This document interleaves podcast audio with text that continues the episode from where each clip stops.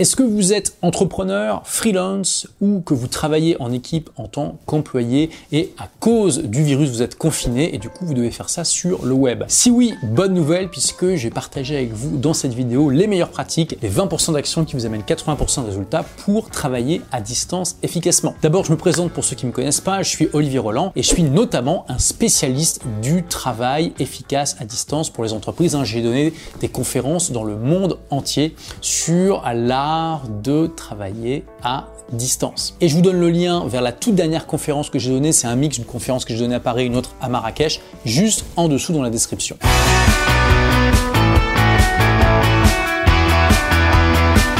Déjà, pour résumer, mon entreprise, il y a à peu près une vingtaine de personnes dans l'équipe, hein, on travaille de manière complètement asynchrone. Alors qu'est-ce que ça veut dire asynchrone? Ben, C'est un terme que j'ai inventé pour différencier la manière dont mon entreprise est organisée par rapport à la, version classique. Qu'est-ce que c'est que la version classique? Ben, Pendant des millénaires, depuis que les premières entreprises ont été inventées, euh, il n'y avait pas d'autre possibilité pour les hommes pour coopérer entre eux que de faire ça de manière synchrone, c'est-à-dire en temps réel.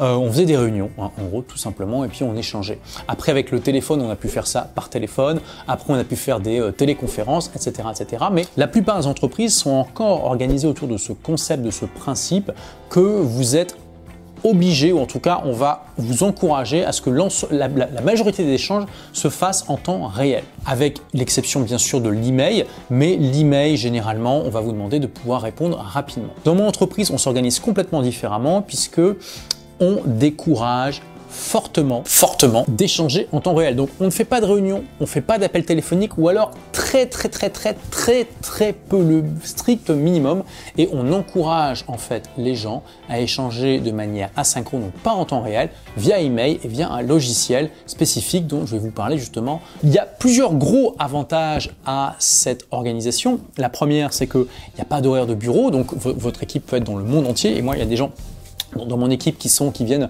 enfin qui travaillent du Québec, du Japon, euh, du Gabon, euh, du euh, Tunisie, d'Angleterre, de France évidemment, et de plein d'autres pays comme ça. Il y a aussi des gens qui sont complètement nomades et qui voyagent d'un pays à l'autre en permanence, je sais même pas où ils sont, et ça n'a aucune importance. Donc pas d'horaire de bureau, pas besoin d'être sur un fuseau horaire en particulier. En tout cas, certaines personnes dans l'équipe doivent être dans un fuseau horaire qui est euh, pas trop éloigné de l'Europe pour euh, certains cas spécifiques, notamment quand on fait un gros lancement de produit. voilà, ça donne une extrême flexibilité. Et du coup, ça permet d'embaucher des talents dans le monde entier, il n'y a pas de restrictions géographiques. Pas d'horaire de bureau, donc ça attire des gens qui justement aiment avoir une flexibilité dans leur manière de, travailler. Euh, tout ce qu'on demande, c'est que euh, les tâches soient faites en temps et en heure. Et puis, euh, bah, voilà, vous, êtes, vous allez attirer avec ce, ce modèle naturellement des gens qui sont débrouillards, autonomes, créatifs. Par contre, ça fonctionne pas pour tout le monde. Bon, ça c'est vraiment un résumé extrêmement court et succinct des conférences que je donne. Donc encore une fois, si vous voulez aller plus loin, eh bien euh, cliquez tout simplement sur le lien qui se trouve dans la description, dans le commentaire pour voir ça en détail. Aujourd'hui, je vais partager avec vous le logiciel que j'utilise pour organiser les tâches dans mon équipe et que les membres de, de mon équipe utilisent pour s'organiser entre eux de manière complètement asynchrone. Ce logiciel s'appelle Asana et c'est juste une révolution. Donc aujourd'hui, on vit une crise bien sûr dramatique avec des, conséquences euh, importantes pour tous les gens qui sont touchés ou qui ont des proches qui sont touchés par le coronavirus. Et bien sûr, il y a aussi des conséquences psychologiques importantes. Voilà, euh, être chez soi, euh, pas pouvoir sortir quand on le veut, etc. C'est pas toujours facile. Mais voilà, comme dans toute crise, il y a des choses positives qui, qui vont en ressortir. Et je pense que l'une des choses positives fondamentales, c'est que clairement, ça va accélérer la tendance, il y a déjà une tendance vers le télétravail, ce qui va amener bien plus de flexibilité dans, dans l'organisation des gens, moins de pollution et d'autres bénéfices encore. Donc c'est intéressant d'utiliser cette opportunité pour pouvoir justement apprendre à s'organiser différemment parce que c'est clairement quelque chose qui va euh, euh, rester en partie dans le futur et aussi pour être plus efficace. Donc pour moi, Asana, c'est vraiment un outil extraordinaire.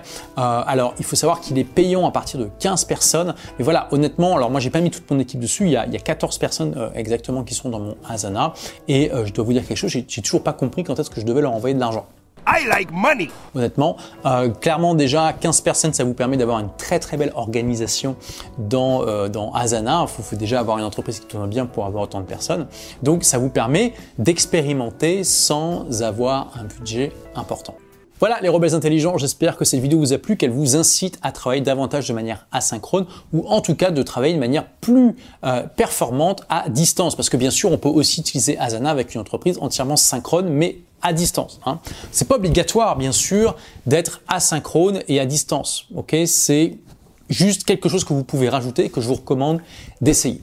Merci d'avoir écouté ce podcast. Si vous l'avez aimé, est-ce que je peux vous demander une petite faveur?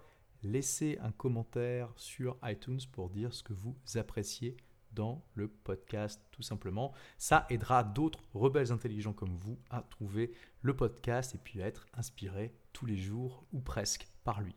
Merci et à très vite pour de nouvelles aventures.